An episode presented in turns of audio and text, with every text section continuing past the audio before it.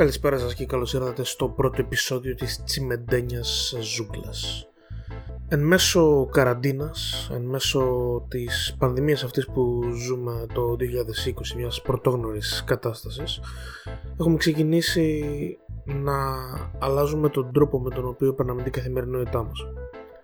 Η ελληνική κυβέρνηση έχει πάρει κάποια μέτρα, έχει ανακοινώσει κάποιους τρόπους με τους οποίους ε, έχει αλλάξει πλήρως η καθημερινότητά μας από τον τρόπο με τον οποίο θα πάμε στη δουλειά, από τον έλεγχο της αστυνομίας στην κίνηση, μέχρι το πού μπορούμε να πάμε, πώς θα πάμε κτλ. κτλ. Η Ελλάδα έχει μπει μέσα σε μια κατάσταση σκληρής καραντίνας και έχει καταφέρει να κρατήσει τα κρούσματα και τους θανάτους σε έναν ε, μικρό αριθμό αλλά στο μέλλον θα δούμε πόσο θα έχουν επηρεάσει αυτά τα μέτρα την καθημερινότητά μας. Τα μέτρα που έχει πάρει η Ελλάδα δεν είναι ούτε αυτά που ακολουθεί ο περισσότερος κόσμος, ούτε σίγουρα η νόρμα. Γι' αυτόν τον λόγο ζήτησα την βοήθεια τριών φίλων που ζουν σε χώρες της Ευρώπης, στην Αγγλία, στη Σουηδία και στη Γερμανία, για να μου περιγράψουν τα μέτρα που έχει πάρει η κυβέρνησή τους, την άποψη του κόσμου, την άποψη του απλού λαού στα social media, των φίλων τους, αλλά και το τι ακούγεται στα media της χώρας, τι συζητιέται, πώς πιστεύουν αυτοί ότι θα πάει το πράγμα και αν εμπιστεύονται τα μέτρα που έχει πάρει η κυβέρνηση στη χώρα που ζουν. Οι συζητήσεις αυτές πήραν μέρος τέλη Μαρτίου με αρχές Απριλίου είναι πάρα πολύ ενδιαφέρουσες είναι οι προσωπικές απόψεις ε, των τριών αυτών φίλων που μας δίνουν όμως ε, μια καλή εικόνα για το τι επικρατεί σε διάφορα σημεία της Ευρώπης. Ας ξεκινήσουμε.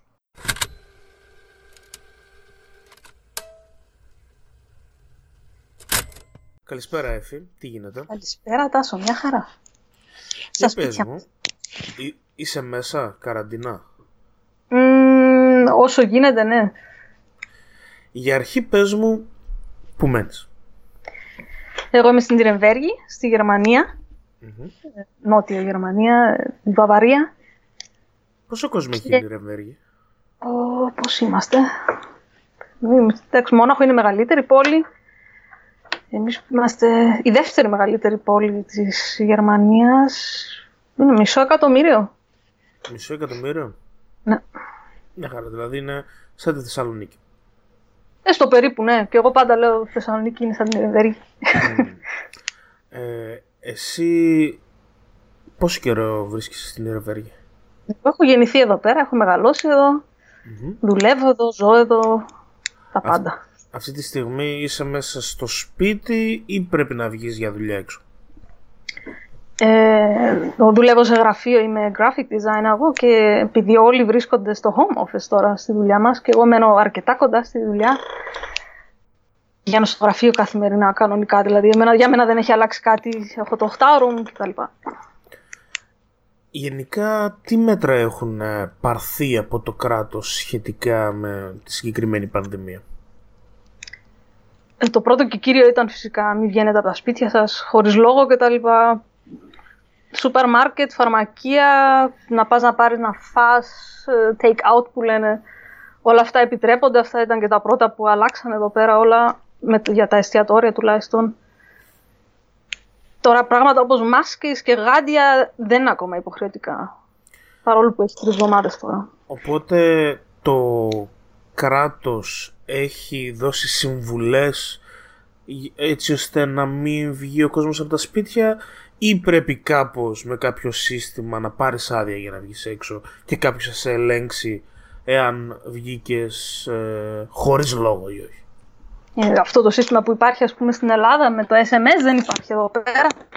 Δεν υπάρχει τίποτα, ούτε χαρτί δεν χρειάζεται για να πας στη δουλειά. Αλλά άμα σε ελέγξουν και τους πεις κοτσάνα να το πω στα λαϊκά, θα σου τραβήξουν και σένα πρόστιμο. Έχει και εδώ πέρα τα προστήματα. Δηλαδή διαλάνε και πολλά γκρουπ σε παρακάγια και τέτοια αν μαζεύονται. Δηλαδή υπάρχει αστυνομία. Αλλά δεν υπάρχει υποχρεωτική δήλωση ή κάτι τέτοιο παρόμοιο όπως στην Ελλάδα. Εσένα αυτό το σύστημα ε, σου φαίνεται αρκετό ε, για, το, για τη Γερμανία; Είναι, εδώ στη Γερμανία είναι και ένα θέμα, δηλαδή δεν θα βγει η Μέρκελ και θα πει για όλους ισχύει αυτό αυτό, αυτός ο νόμος, αυτός, αυτός ο κανόνας. Κάθε κρατήδιο έχει λίγο τη δικιά του, το δικό του τρόπο. Και εδώ στη Βαβαρία ήταν από τους πρώτους, νομίζω, που πήρανε μέτρα και λάβανε μέτρα. Αλλά δεν το αισθανόμουν εγώ τουλάχιστον προσωπικά αρκετά νωρίς και αρκετά αυστηρά να είναι. Γιατί ακόμα, όπως είπα και πριν, μπορώ να βγω από το σπίτι και χωρίς χαρτί, χωρίς να πω κανέναν κάτι. Μπορώ να του πω πάω στη δουλειά. Τώρα, άμα το ελέγξει ή όχι, είναι ένα άλλο θέμα, έτσι. OK, okay, οπότε αυτό που λες είναι ότι επειδή στην ουσία η Γερμανία είναι ένα ομοσπονδιακό κράτος. Ακριβώς, ομοσπονδιακό κρατήδια. Η Μέρκελ δεν μπορεί να... Ή, ή δεν μπορεί ή δεν θέλει ακόμα να δώσει οδηγίες που να πάνε σε όλα τα κρατήδια και κάθε κρατήδιο όπως ας πούμε η Βαβαρία που είσαι εσύ παίρνει τα μέτρα της. Η Βαβαρία έχει πάρει σε μια κλίμακα ας πούμε στη Γερμανία πιο αυστηρά, πιο χαλαρά. Πώς τα βλέπεις; Είναι, μια, ένα, είναι ένα αρκετά αυστηρό κρατήδιο η Βαβαρία. Δηλαδή πιο αυστηρά από κάτι άλλο. Δηλαδή, άμα κοιτάξεις προς Βερολίνο, που είναι το ίδιο τους κρατήδιο το Βερολίνο, ε, δεν είναι, είναι πολύ πιο χαλαρά. Δηλαδή βγαίνει ο κόσμος κανονικά ακόμα έξω, ενώ εδώ πέρα το, το βλέπεις ότι έχει λίγο... Έχει σπάσει το πράγμα. Έχει σπάσει αρκετά, ναι. Ε, βασικά το, ε, θα το καταλάβουμε αν μου πεις ε, μπαρ, καφέ και μπαρ. Αυτά είναι όλα κλειστά. Είναι όλα κλειστά. Όλα. Δεν υπάρχει περίπτωση να ανοίξει και αυτά που είναι ανοιχτά όπως, όπως και, και, για τον κόσμο ισχύει να μην βγαίνετε στα πάρκα και κάνετε πικνίκ. Ισχύει και για τα μαγαζιά. Αν είναι ανοιχτά και τους πάρουν χαμπάρι, έχει ε, μεγάλο πρόστιμο. Νομίζω είναι μέχρι 25.000 νομίζω. Ή 2.500 δεν θυμάμαι ένα από τα δύο. Ε, πες μου λίγο για το σύστημα υγείας της ε, Γερμανίας. Πιστεύεις ας πούμε ότι εάν υπάρξουν πολλά κρούσματα θα μπορέσει να ανταπεξέλθει το σύστημα της Γερμανίας; Πιστεύω πως ναι είναι, είναι αρκετά οργανωμένη εδώ πέρα, μπορείς να το πεις όντως. Δηλαδή, και τώρα δεν μιλάμε μόνο για μάσκες και τέτοια, έτσι. Είναι, το σύστημα γενικά είναι πολύ διαφορετικό. Δηλαδή, ό,τι και να έχεις, θα γίνει γρήγορα η δουλειά σου. Και αυτό ισχύει, δεν είναι μόνο όπως το λένε, που το ξέρω στην Ελλάδα που το λένε, εσείς στη Γερμανία όλα τα έχετε τέλεια, ναι, okay, κατά κάποιο έτσι. Αλλά για μένα, εγώ δεν φοβάμαι, ας πούμε, το σύστημα της Γερμανίας να καταρρεύσει. Σίγουρα είναι δύσκολα, αλλά εγώ νομίζω ότι θα τα καταφέρουμε εδώ πέρα. Mm.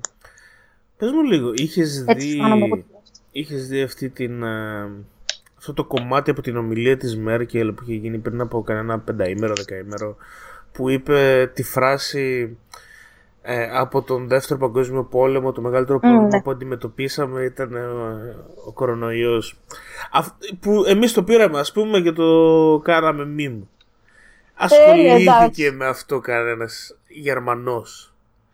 Δηλαδή δεν ακούστηκε λίγο κάπως σε αυτό, στον κόσμο εκεί. Εγώ νομίζω επειδή παρακολουθώ ταυτόχρονα και τα ελληνικά μέσα, έτσι, όπως στα social, ας πούμε, τα παρακολουθώ και τα ελληνικά ταυτόχρονα.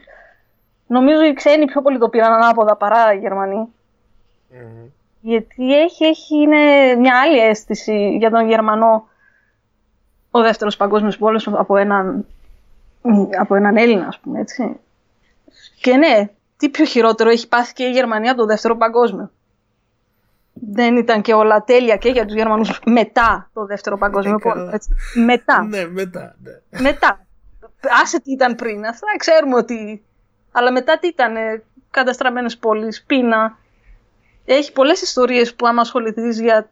με τη Γερμανία μετά το δεύτερο παγκόσμιο δεν ήταν εύκολα και για αυτούς, και για το λαό μιλάμε τώρα έτσι, όχι για mm. τους άλλους. Για το λαό δεν ήταν εύκολα και τότε.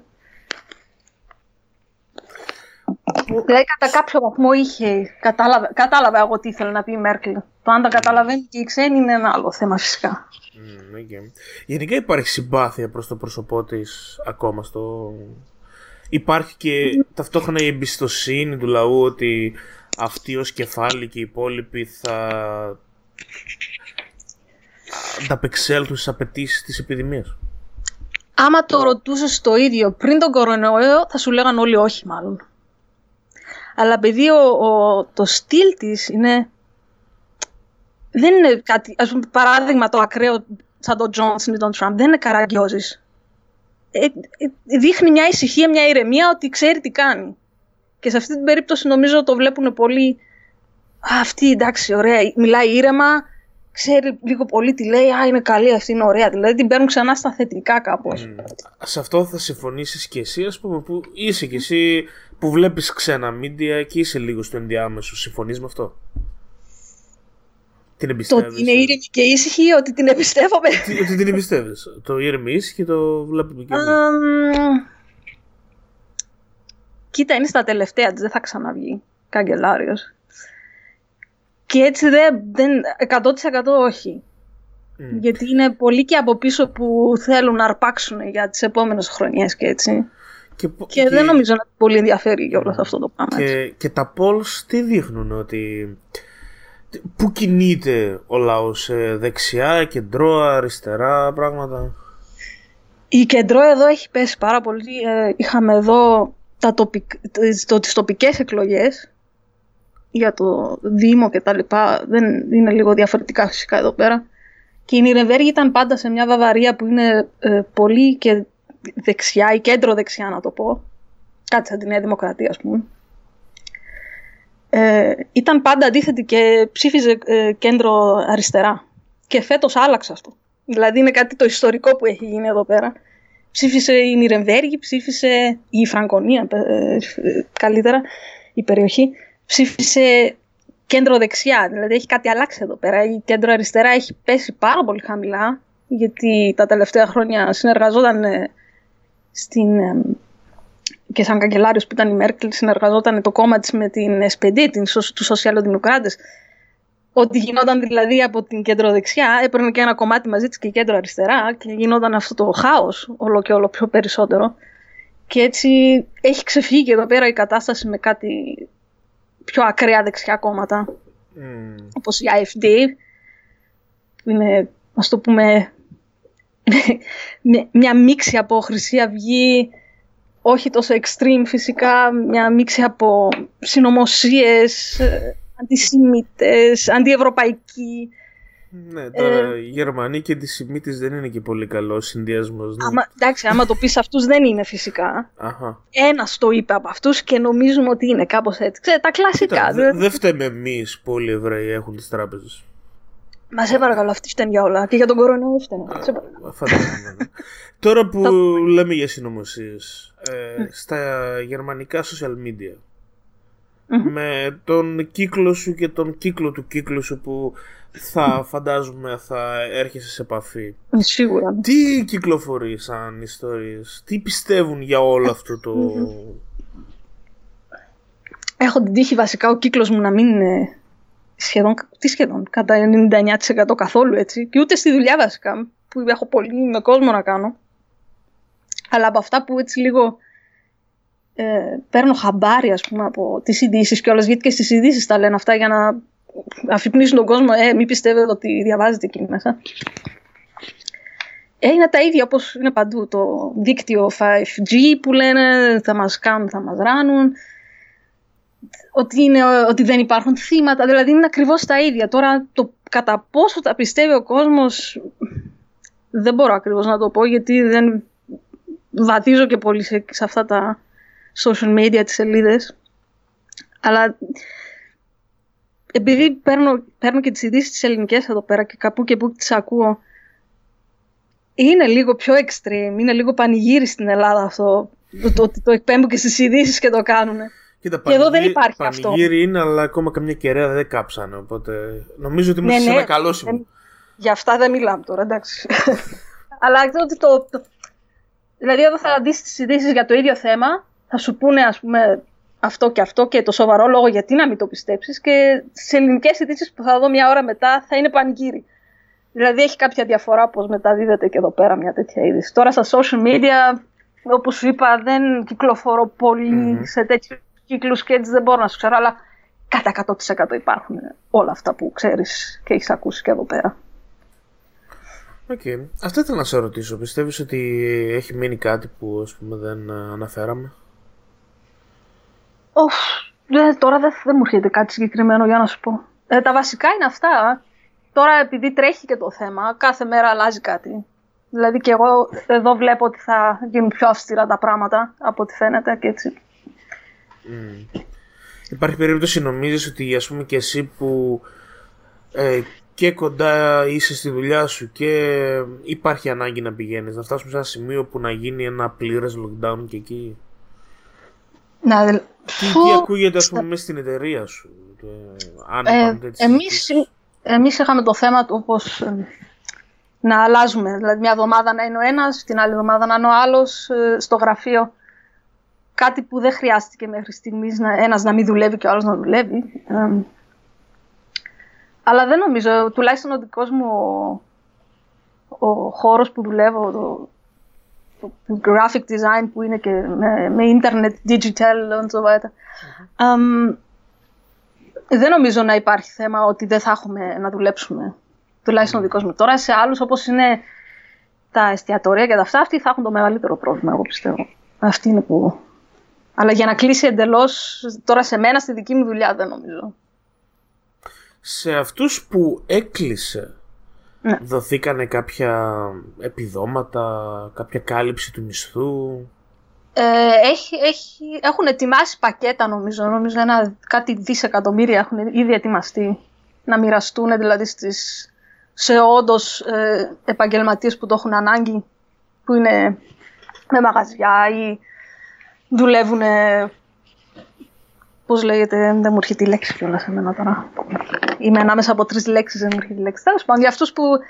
που έχουν σταματήσει. Που έχουν σταματήσει και δουλεύουν από το σπίτι τους φυσικά και τέτοια. Mm, Αν δουλεύουν, έχουν, έχουν κανονιστεί πακέτα τώρα για συγκεκριμένα πιο, πιο, ενημερω, πιο παραπάνω πληροφορίες δεν μπορώ να σου δώσω γι' αυτό, γιατί είναι και ένα αρκετά κομπλεξικό θέμα το ποιος δικαιούται, ποιος δεν δικαιούται, πότε δικαιούσε κτλ. Okay, το τελευταίο που θα σε ρωτήσω είναι εάν ε, σου έχει έρθει ποτέ ε, αν έχεις δει κάτι σχετικά με το κομμάτι της βοήθειας των αδύναμων κρατών όπως Ελλάδα ή η Ιταλία που έχει ανάγκη λόγω της κατάστασης από τις χώρες της κέντρο και βόρειο Ευρωπαϊ... ευρωπαϊκές. Ε, αν υπάρχει συζήτηση, αν υπάρχει το κομμάτι του ας κλειστούμε για να μην βοηθήσουμε ή να βοηθήσουμε και όλο αυτό το κομμάτι της Ευρωπαϊκής Ένωσης που λίγο... Ε, άρθρα που έχω δει και διαβάσει είναι ότι η Γερμανία έχει πάρει ε, αρρώστους από Ιταλία νομίζω, ε, από Γαλλία, από κάποιες δύο-τρεις ακόμα χώρες. Δηλαδή υπάρχει αυτό, αυτή η αλληλεγγύη, να το πω. Τώρα, η οικονομική αλληλεγγύη είναι ένα θέμα της Ευρωπαϊκής Ένωσης, φυσικά. Το οποίο νομίζω σήμερα είχα κάτι ψηλοδιαβάσει, δεν κάτσα να διαβάσω όλο το άρθρο. Ε, Εγώ θα σε έλεγα, ας, το πολιτικό, ας το πολιτικό και πες μου αν έχει μπει ποτέ αυτή η συζήτηση ή έχεις δει ναι, στιγμή; Τι, τι πιστεύει ο κόσμος, ο λαός, Είναι σε φάση ας βοηθήσουμε, ας δώσουμε ό,τι χρειάζεται ή ας κρατηθούμε γιατί πρώτα κοιτάμε τον. Πρώτα να δούμε τι συμβαίνει εσωτερικά. Είναι μοιρασμένα. 50-50 που λένε οι Εγγλέζοι. Ο ένας λέει ναι, βοηθήστε τους Ιταλούς, δώστε τους λεφτά, τι τα έχουμε. Γιατί έχουμε περίσσια εδώ πέρα, όντως. Κάθε χρόνο έχουμε περίσσια. Okay. Και όποιος λέει, λέει όχι είναι ψεύτης. Και οι άλλοι λένε, «Ε, γιατί εμείς δεν τα χρειαζόμαστε, δεν είμαστε άρρωστοι εμείς. Δηλαδή είναι ένα. εντάξει. Οι, οι μισοί λένε ναι, οι μισοί λένε όχι. Ότι θα τραβήξουν όλοι το, το ίδιο σκηνή να πάμε στο ίδιο σημείο δεν θα γίνει φυσικά. Ο κόσμος τουλάχιστον.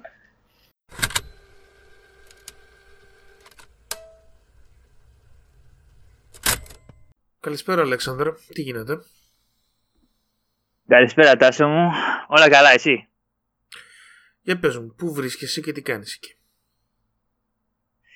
Ε, βρίσκομαι στο Bedford, είναι λίγο έξω από το Λονδίνο. Ε, είναι μια πόλη γύρω 120.000 κατοίκων ε, και κάνω ένα μάστερ εδώ στο τοπικό πανεπιστήμιο, στο University of Bedfordshire. Πόσα χρόνια είσαι εκεί; Αυτός είναι ο τέταρτος χρόνος γιατί έκανα bachelor πιο μπροστά και τώρα συνέχισα να κάνω ακόμα ένα χρόνο μάστερ. OK. Okay. Λοιπόν, έχουμε ακούσει διάφορα τα προηγούμενα, τις προηγούμενες εβδομάδες σχετικά με το τι μέτρα παίρνει η κυβέρνηση της Βρετανίας και ποια είναι η κατάσταση εκεί πέρα. Μπορείς να μας πεις πώς την είδες την κατάσταση τις προηγούμενες εβδομάδες και πώς είναι τώρα; Λοιπόν, ε, όλα ξεκίνησαν, η κουβέντα ξεκίνησε όταν ήρθαν από την Ιταλία τα πρώτα μηνύματα και από ό,τι ξέρω η Ολλανδία, η Σουηδία και η Αγγλία στην αρχή είχαν, δεν ξέρω για τις άλλες δύο χώρες πλέον, είχαν το herd immunity. Ότι θέλουμε ε, ο ιός να μπει στον πληθυσμό, να κάνει τον κύκλο του, δεν μας πειράζει πόσο πολύ, καλύτερα να γίνει τώρα παρά αργότερα. Τα είχαν αφήσει όλα ε, χήμα και αν ε, δεν ξέρω αν το έχεις ακούσει, ο Μπόρι Τζόνσον είχε πει to take it to the chin, που σημαίνει ότι να το πάρουμε as hard as it gets. Που σημαίνει το, να το αφήσουν να, να εξελιχθεί ε, και είχε, είχε πει κιόλας σε ένα διάγγελμά του. Ναι, σε ναι, τα, ένα διάγγελμά του είπε. Τα έκανε αυτός ο ίδιος, ο Μπόρις, δηλαδή ο πρωθυπουργός της Βρετανικής κυβέρνησης. Κοίτα, για herd immunity αυτός ρωτήθηκε και το δέχτηκε. Ο Valance που είναι το δεξί του χέρι σε αυτό το... είναι Sir Valance, είναι και υπότης χρησμένος. Ε, είχε, αυτός το, το έθεσε πρώτος. Ο Boris Johnson είχε πει ότι να, να ετοιμαστείτε να αποχαιρετήσετε αγαπημένα σας πρόσωπα πριν την ώρα τους. Αυτό ακριβώς είπε σε ένα διάγγελμα, σε ένα διάγγελμα που είχε δώσει στις αρχές. Λοιπόν, συνεχίζει ε, να υπάρχει η ίδια τακτική. Ακόμα και τώρα. Όχι. Έχει, δηλαδή μετά που κάνα δύο εβδομάδες, δηλαδή ούτε κάνα δύο εβδομάδες, πολύ πιο λίγο. Έκανε μεγάλη στροφή, πολύ μεγάλη στροφή, επειδή υπήρξε μια κατακραυγή θα έλεγα από τον κόσμο γιατί δεν το δέχτηκαν αυτό και είχε, είχε πάρα πολύ ρίσκο και οι χειρισμοί του γενικά δεν είναι, καλο, δεν είναι ηγέτη. Δεν είναι, επειδή κάνω και ένα master πάνω στο leadership και management, δεν είναι καθόλου καλό όλο αυτό έτσι πως το χειρίζεται. Γιατί κάνει τον κόσμο καταλαβαίνεις ότι αυτός ο άνθρωπος δεν θα έπρεπε να είναι σε θέση ηγετική σε οποιαδήποτε χώρα. Αλλά τέλος πάντων, ας το αφήσουμε παρακάτω. Ε, έχεις κύκλο που να αποτελείται από Άγγλους. Όχι, δεν έχω, δεν έχω μεγάλο κύκλο που να αποτελείται από Άγγλους. Okay. Στον κύκλο... σχεδόν καθόλου. Okay. Στον κύκλο που έχεις είναι επίσης ε, μετανάστες, φοιτητές; Ναι.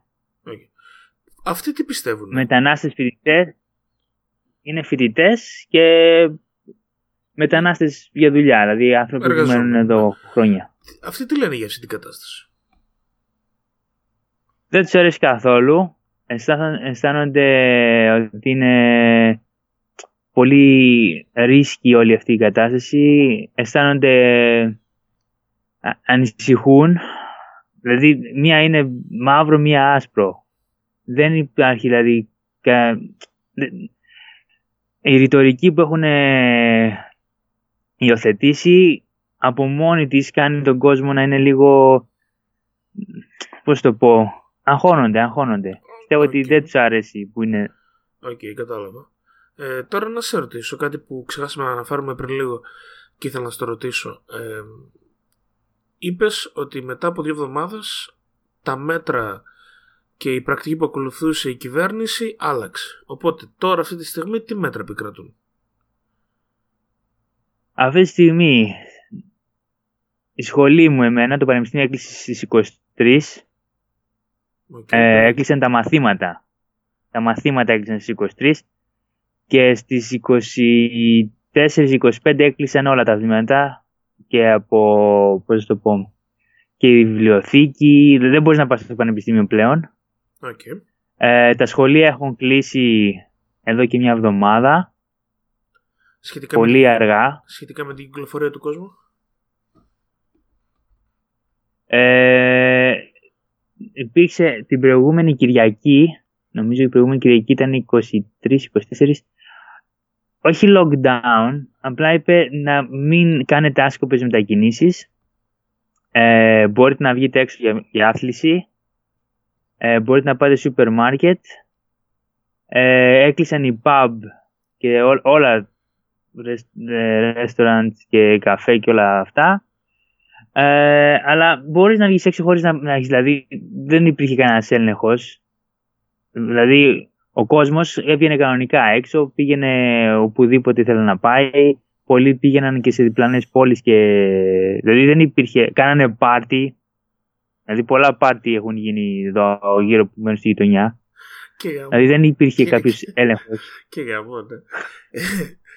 Να σε πω, τώρα που το ανέφερες, τι συμβαίνει με τα σούπερ μάρκετ; Δηλαδή, βλέπουμε εικόνες από Αμερική που είναι, θα μπορούσαμε να πούμε, οι πιο γελίες. Το επόμενο που μπορούμε να σκεφτούμε για έτσι κατατοπιστικό, κατατοπιστική εικόνα είναι του Λονδίνου, άντε και του Μπέντφορντ που είσαι εσύ, αν και είναι μικρότερη πόλη.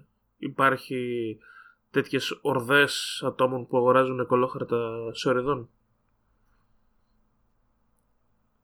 Βέβαια. Δηλαδή, κοίταξε να δεις, η Αγγλία σε οτιδήποτε μιμείται την Αμερική. Σε οτιδήποτε. Είναι ντάλε κουάλε που λένε. Ε, δεν είδα κόσμο να μαλώνει. Δεν θα πάω σωστό. Αλλά είδα να πακετάρουν φορτηγά. Ο άλλος έφερε το φορτηγά για τη δουλειά και το, το τίγκαρε ας πούμε. Όταν πήγα εγώ και να πάρω μια σακούλα πράγματα και δεν έβρισκα τίποτα ρύζι, μακαρόνια, όσπρια, δεν βρίσκεις τίποτα. Κονσέρβες τα έχουν βγάλει, δεν, δεν, τι να σου πω, μόνο καλαμπόκι κονσέρβα ευρικά. Ε, αυτό μέχρι διέρχισε κανένα δύο εβδομάδες. Πλέον υπάρχουν, δηλαδή χθες που πήγα στο σούπερ μάρκετ υπήρξε εφοδιασμός, αλλά οι τιμές έχουν πάει τουλάχιστον 20% πάνω. Δηλαδή, χθες πήρα χαρτί υγείας, βρήκα το, μόνο τα τέσσερα τεμάχια, γιατί εντάξει δεν χρειάζομαι 12. Το έπαιρνα δύο λίρες, θυμάμαι, και χθες το πήρα τρεις λίρες. Ε, υπάρχει μια αύξηση 50%. Ναι. Δηλαδή το μπρόκολο που έπαιρνα και πήρα χθες, το έπαιρνα 60 πένες, να σου πω 60 cents ευρώ ή 50 cents ευρώ, αν το πούμε κανονικά. Και χθες το πήρα ένα 20. Είναι μια, δηλαδή... καλή, είναι μια καλή τιμωρία για όποιον παίρνει μπρόκολο, είναι η αλήθεια. Okay, δηλαδή, γιατί το κάνεις αυτό στον εαυτό σου; Παρακολουθείς καθόλου στα social media έχεις ε, Άγγλους ε, έχεις Άγγλους; Είμαι στο group των Ελλήνων που είναι στο Λονδίνο ε, έχω έναν, ο συμφιλητής μου είναι Άγγλος. Mm-hmm. Συζητάνε για το θέμα. Ε, πολύ, είναι παντού στα μίντια, αν και στην αρχή, να σου πω, ας πούμε, στα μίντια στην αρχή έλεγαν τίποτα δεν είναι, μια απλή γρυπούλα, θα περάσει, δεν έχουμε πρόβλημα. Και τώρα τους βομβαρδίζουν με το αντίθετο. Δηλαδή υπάρχει ένας διχασμός υπήρχε δικασμό πριν με το Brexit και με το Remain και τώρα υπάρχει ακόμα ένας δυσχασμό με το πώς η αντιμετώπιση πώς, με την αντιμετώπιση που υπάρχει από έχουμε, δια, έχουμε διαβάσει επίσης ότι εξαιτίας της πανδημίας αυτής και του, ε, της προπαγάνδας που έχει πέσει σχετικά με την ε, κινέζικη της ε, καταγωγή τέλος πάντων μεγάλο, ότι έχει αυξηθεί πάρα πολύ οι ε, ρατσιστικές επιθέσεις προς Ασιάτες και διάφορους άλλους μετανάστες. Έχεις δει κάτι τέτοιο. Και σε Ιταλούς. Έχεις, έχεις ζήσει, ναι και σε Ιταλούς. Έχεις ζήσει κάτι τέτοιο εσύ, έχεις ακούσει; Κοίταξε, δεν έχω δει τίποτα με τα μάτια μου. Έτσι, πάρουμε από εκεί. Έχουν καταγραφεί στις, στη, δηλαδή σε κάποια site που διάβασα το οποίο εντάξει, είναι, ο Guardian είναι ο ένα, το ένα και μετά είναι και αυτά που διαβάζω μέσω των ελληνικών. Δηλαδή, κάποιοι στο group του Λονδίνου, ας πούμε, οι Έλληνες ποστάρουν κάποια, τα οποία δεν ξέρω πάντα κατά, πόσο είναι okay, για αντικειμενικά και... Mm-hmm. Υπήρξαν κάποια περιστατικά. Υπήρξαν, εγώ, θα, εγώ πιστεύω ότι ξέροντας την κουλτούρα και ζώντα εδώ, πιστεύω ότι υπάρχουν. Τώρα δεν ξέρω πόσο μεγάλα. Α πούμε, είχα δει, προσωπικά είχα δει όταν ήταν δύο κοπέλες ε, ομοφυλόφιλες που ήταν πιασμένες χέρι-χέρι πριν όλο αυτό ξεσπάσει και τις επιτέθηκαν. Οπότε έχοντας αυτή την εμπειρία πιστεύω ότι θα υπήρξε κάποια τουλάχιστον φραστική ένα κάποιος φραστικός διαπληκτισμός. OK. Okay. Κατάλαβα. Δηλαδή ότι έτσι κι αλλιώς έχουν αυξηθεί ε, ρατσιστικές επιθέσεις οπότε δεν θα σου έκανε εντύπωση αν κάτι τέτοιο μάθαινες ότι γίνεται. Για... Ναι. Σχετικά ναι. με... Άκουσα, αλλά ναι. Okay. ναι. ναι. Κατάλαβα.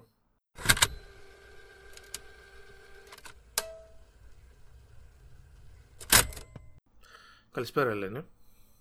Καλησπέρα, Τάσο. Τι γίνεται εκεί στη Σουηδία, πώς πάει; Ε, όλα καλά. Ήρεμα. Διάβασμα. Θες να μας πεις σε ποια πόλη μένεις; Ε, μένω στο Norrköping της Σουηδίας εδώ και ε, 1,5 πες χρόνο περίπου. Και για ποιο λόγο είσαι εκεί; Για σπουδές. Ήρθα να κάνω το μεταπτυχιακό μου. Ε, είναι μικρή πόλη, μεγάλη πόλη, πού βρίσκεται περίπου; Είναι αρκετά κοντά στο Κόλμη και είναι η έκτη μεγαλύτερη πόλη της Σουηδίας. Αλλά ναι, γενικά οι Σουηδικές πόλεις είναι μικρές, οπότε είναι σχετικά μικρή. OK. Okay. Για πες μας, ποια είναι η κατάσταση που επικρατεί σχετικά με τον COVID-19 ε, στη Σουηδία; Α, λοιπόν... για να πω αυτό, νομίζω ότι πρέπει πρώτα να πω κάποια άλλα πράγματα για τη Σουηδία, για να καταλάβουμε το πλαίσιο στο οποίο παίρνονται κάποιες αποφάσεις και γίνονται κάποια μέτρα. Ε, ναι, οι αποφάσεις για τον κορονοϊό και για άλλα θέματα υγείας λαμβάνονται κυρίως από το, την υπηρεσία υγείας τέλος πάντων, η οποία είναι ανεξάρτητη από το κράτος και ουσιαστικά το κράτος δεν έχει, δεν έχει και μεγάλο...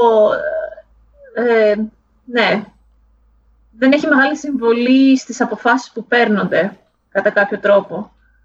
Οπότε, η υπηρεσία υγείας είναι μια ανεξάρτητη αρχή. Ναι. Δημόσια. Και είναι... Α; Δημόσια όμως. Ναι. Αλλά ανεξάρτητη. Okay. Ναι. Η κυβέρνηση δεν ε, μπορεί ναι, να, η κυβέρνηση... να την αναγκάσει Αυτό. να κάνει οτιδήποτε. Αυτό, ναι. Και ουσιαστικά ό,τι λένε οι επιστήμονες αυτής της υπηρεσίας το ακολουθούν οι πολιτικοί. Οπότε τα μέτρα που έχουν ληφθεί μέχρι τώρα και θα ληφθούν είναι ό,τι λένε οι επιστήμονες. OK. Okay. Ποια είναι αυτά τα μέτρα; Ε, λοιπόν, τα μέτρα είναι ότι ε, συναθροίσεις άνω των 500 ατόμων έχουν απαγορευτεί, αλλά 400 άτομα μπορούν να μαζευτούν. Ε, έχουν κλείσει τα σχολεία πάνω από γυμνάσιο ή λύκειο και πάνω, τα δημοτικά όμως είναι ανοιχτά. Ε, δεν μπορείς πλέον να πας στο μπαρ και να παραγγείλεις το ποτό στο μπαρ, αλλά πρέπει να σου το φέρει κάποιος στο τραπέζι. Οκ. Άρα είναι ανοιχτά τα μπαρ. Ε, κάποια βέβαια έχουν κλείσει γιατί δεν μπορούν... γενικά δεν έχουν σερβιτόρους και σερβιτόρες, οπότε αυτό το μέτρο το κάνει λίγο πιο περίπλοκο αλλά θεωρητικά μπορούν να είναι ανοιχτά, άμα έχουν σερβιτόρους να, να μεταφέρουν τα, τα ποτά ή τα φαγητά στο τραπέζι. τι άλλο;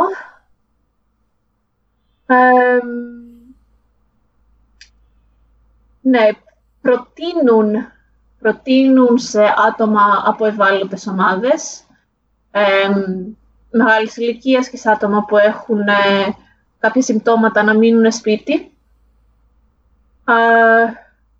αλλά επίσης προτείνουν να βγαίνεις και κάποια βόλτα έξω, γιατί ο ήλιος κάνει καλό. Και το να μένεις συνέχεια σπίτι δεν είναι καλό για την ψυχική υγεία σου. τι άλλο; Οκ. Έχει γίνει κάποια ε, τηλεοπτική μετάδοση μηνύματος του Πρωθυπουργού ή του υπευθύνου της ε, υπηρεσίας υγείας. Ναι, ναι. Έκανε διάγγελμα ο Πρωθυπουργός την προηγούμενη εβδομάδα όπου περισσότερο μίλησε για προετοίμαζε ας πούμε, τον κόσμο για τις ψυχολογικές επιπτώσεις που θα έχουν ε, μέτρα που μπορεί να λάβουν, ε, ότι πολλοί άνθρωποι μπορεί να χαθούν ναι, και μίλησε για την ατομική ευθύνη που έχει ο καθένας να σταματήσει, όχι να σταματήσει, να πάρει τα μέτρα του τέλος πάντων. Ε, ναι. Περισσότερο για αυτά μίλησε νομίζω. Παρακολουθείς καθόλους σου ειδική τηλεόραση, ενώ ειδήσεις κτλ. Ναι, ναι. Ε, στο, στο ίντερνετ βέβαια, όχι τηλεόραση. Τα, okay. Τις εφημερίδες τέλος Και τι, επίκρε, τι εκεί πέρα; Πανικός ή συγκαρτημένη αισιοδοξία; Όπως, είπε, όπως είπα, επειδή όλοι ε, ξέρουν ότι αυτά τα μέτρα είναι από επιστήμονες, ε, όλοι πιστεύονται ότι αυτά τα μέτρα είναι τα κατάλληλα, ότι έτσι πρέπει να είναι, από όλες τις ε, πολιτικές παρατάξεις ή όλοι οι άνθρωποι είναι, αυτό, όλοι. Όλοι νομίζουν ότι η, το κράτος κάνει ό,τι είναι δυνατόν με βάση τις ανάγκες του κράτους κιόλας γιατί λένε ότι κάθε κράτος το, το διαχειρίζεται διαφορετικά, γιατί ναι, η Σουηδία έχει άλλες ανάγκες κτλ. Οπότε όλοι είναι, ναι, είναι προσεκτικοί και καλά, αλλά είναι, εμπιστεύονται το κράτος. Κατάλαβα. Εδώ πέρα διαβάζω μεταξύ ότι μέχρι τις 24 Μαρτίου είχε 2.000 επιβεβαιωμένα κρούσματα και 25 θύματα. Ναι που σημαίνει ότι κάνουν αρκετά τεστ, το οποίο είναι το βασικό κομμάτι, για να βρεις... Το λέει αυτό. Για ή το... Για να βρεις 2.000 κρούσματα πρέπει να έχεις κάνει 2.000 τεστ. Στην Ελλάδα δεν έχουν κάνει ούτε τα μισά. Α, από αυτή την έννοια ναι, αλλά OK. Okay. Γενικά δεν νομίζω ότι κάνουν πολλά τεστ. Άμα είσαι εδώ σου λένε ότι να μείνεις σπίτι αν έχεις συμπτώματα. Αν δεν έχεις συμπτώματα, πας κανονικά στη δουλειά. Και με την έννοια ότι, ναι, αν έχεις κάποια συμπτώματα, μένεις σπίτι και παίρνεις τηλέφωνο και άμα κρίνουν ότι είναι αναγκαίο, τότε θα κάνεις το τεστ. Αλλά δεν νομίζω ότι κάνουν πολλά τεστ. Okay. Έχεις ε, κύκλο από Σουηδούς; ναι. Τι γνώμη έχουν αυτοί για το σύστημα υγείας τους; Τύπου ότι ακόμα και αν, ακόμα και αν γίνει ένας χαμός, ας πούμε, με πολλά κρούσματα και πολλοί κόσμους εντατικές, ότι θα το αντέξουν, το πιστεύουν αυτό; Ε,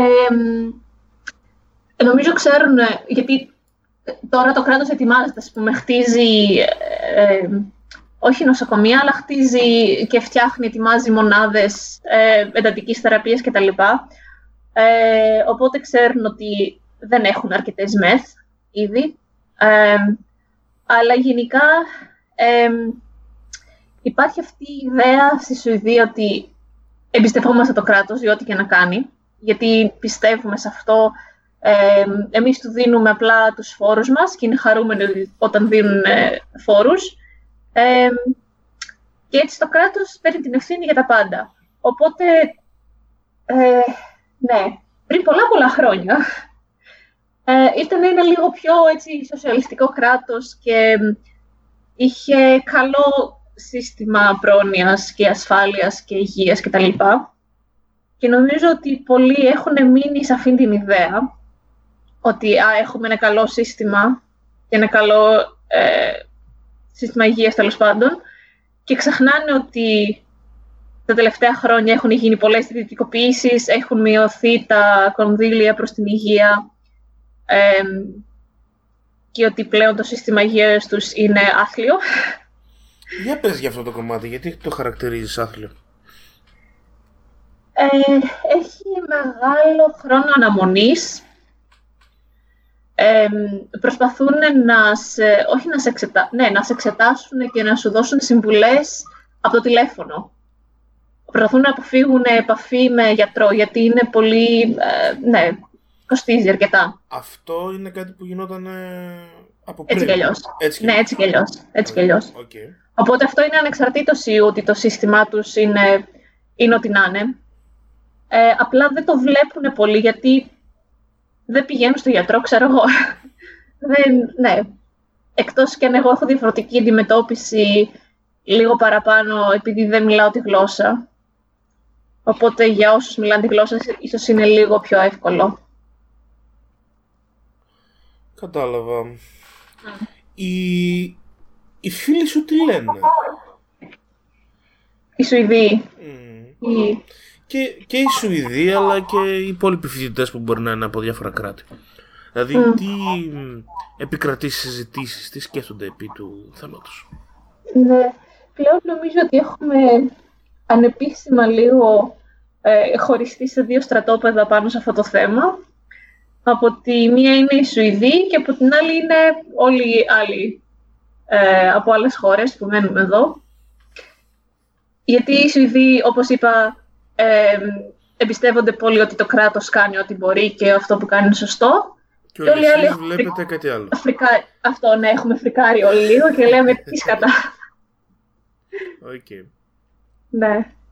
Και σε συζητήσεις αυτό κρατιέται σε ένα ήρεμο επίπεδο ή μπορεί και να διαφωνήσετε αρκετά; Δεν ξέρω σε τι επί... μέχρι σε ποιο βαθμό μπορούν οι Βορειοευρωπαίοι να μπουν σε μια έντονη συζήτηση, αλλά τέλος πάντων, τι, πώς κυλάει; Ναι, γενικά οι, οι Σουηδοί αποφεύγουν τους διαπληκτισμούς, έτσι κι αλλιως Οπότε οι συζητήσεις είναι ήρεμες και ωραίες, με επιχειρήματα και... Ναι. Διακρίνω μια ηρωνία. Όχι, όχι, καθόλου. Όχι, αλήθεια. αλήθεια, είναι πολύ ήρεμες συζητήσεις. Τουλάχιστον με τα άτομα που ξέρω εγώ, γιατί. Ναι. Τι, ναι. τι πολιτισμό, wow. Κάτσε ένα χειροκρότημα. Ναι. Πού είναι το χειροκρότημα; Ε, Δεν ακούω. Εγώ προτιμάω εσύ το, το ελληνικό μοντέλο. Το, ε, τα δεκάδες ε, σχόλια που λένε ότι ε, θα μας ξεπαστρέψουν οι Κινέζοι. Ας πούμε αυτό είναι πιο υγιές ναι. θα έλεγα. Όχι. Ναι, αυτό είναι το επόμενο ερώτημα βασικά. Έχεις δει καθόλου social media και τα λοιπά να υπάρχουν ε, άνθρωποι που πιστεύουν στα διάφορα hoaxes, fake news κτλ. Τύπου ο Παγκολίνος των Κινέζων θα μας καταστρέφει τον κόσμο που τρώγανε ε, ε, Σίγουρα θα υπάρχουν, αλλά δεν έχω τέτοιους φίλους. Οπότε, ναι, σίγουρα θα υπάρχουν, αλλά δεν, δεν συναναστρέφομαι με τέτοια άτομα. Οπότε δεν ξέρω. okay. Απλά τώρα συνειδητοποιώ που το λες ότι ε, η μόνη κριτική που γίνεται ε, στην όλη διαχείριση του κορονοϊού ε, είναι από το ακροδεξιό κόμμα. Και η μόνη τι; Η μόνη κριτική, Στα, μέτρα, ναι, στα μέτρα που λαμβάνει η κυβέρνηση και το, ναι, το όλο σύστημα είναι από το ακροδεξιό κόμμα και φρικάρω λίγο γιατί έχω καταλήξει να έχω τις ίδιες απόψεις τουλάχιστον αυτό το θέμα με ένα ακροδεξιό κόμμα και λέω τι γίνεται. Μμ. Κάτι πάει λάθος. OK. Okay. Θα δούμε στις επόμενες ε, μέρες και εβδομάδες φαντάζομαι. Mm. Άμα γίνει ραγδαία αύξηση των ε, κρουσμάτων και τα λοιπά μπορεί να αλλάξει και η αντίδραση του κόσμου. Τι λες; Δεν νομίζω. Okay. ναι, εγώ νομίζω ότι στη συνέχεια και να αυξηθούν τα νούμερα θα πούνε «ΟΚ, okay, εντάξει, το περιμέναμε, το κράτος πήρε τα κατάλληλα μέτρα, έκανε ό,τι μπορούσε, στεβόμαστε στους επιστήμονες». έχεις φίλους Ασιάτες; Εκεί. Ε, ναι. Ε, έχουν δει κάποια αλλαγή στον τρόπο που τους συμπεριφέρεται ο κόσμος στο δρόμο ή στις παρέες τους. Ε,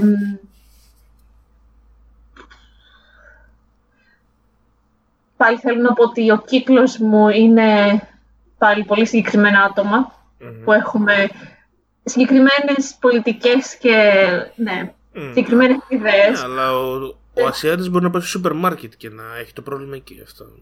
Ναι. Ε, δεν νομίζω. Επίσης, ε, δύο, δύο άτομα που ξέρω που έχουν καταγωγή από την Κίνα ε, έχουν ξεκινήσει τον, ε, το, να μένουν σπίτι τέλος πάντων πολύ πριν ξεκινήσω να το κάνω εγώ. Γιατί παρακολουθούσαν τι γίνεται ας πούμε στην Κίνα και ναι. Μμ. Οπότε δεν κυκλοφορούν και πολύ. Οκ. Okay. Δηλαδή κάνανε το social distancing before it was cool στη Σουηδία. Exactly. Οκ, okay, μπράβο τους, μπράβο τους. Okay. Λοιπόν. Αλλά έτσι και αλλιώς οι Σουηδοί κάνουν λίγο social distancing από μόνοι τους. Ίσως και γι' αυτό δεν παίρνουν ιδιαίτερα μέτρα. Είναι δηλαδή, δεν είναι σαν εμάς που α, θα αγκαλιαστούμε, θα φιληθούμε όταν δούμε τον άλλον κτλ.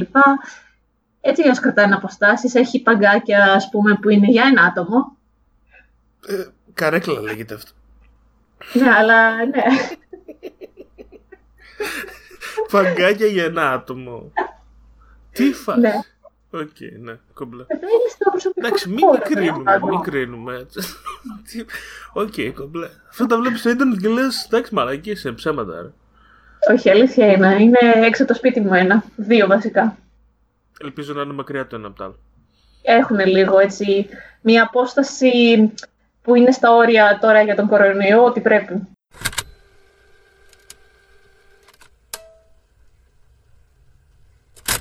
Αυτό ήταν το πρώτο επεισόδιο της Τσιμεντένιας Ζούγκλας. Σας ευχαριστούμε πολύ που είστε μαζί μας στο νέο αυτό εγχείρημα. Θα επιστρέψουμε σε επόμενες εβδομάδες με νέα επεισόδια, με νέες θεματικές. Θα βρούμε ανθρώπους να συζητήσουμε μαζί τους ε, θεματικές οι οποίες θα μπορούσες να πεις πιο κοινωνικού χαρακτήρα, σε εισαγωγικά πάντα. Η μουσική μας έρχεται από το δίσκο Children από το κακό συναπάντημα το κομμάτι είναι του Documentaires. Το podcast αυτό μπορείτε να το βρείτε σε όλα τα podcast apps στο Spotify και στο YouTube. Εγώ είμαι ο Τάο Σαμπάρ και τα λέμε.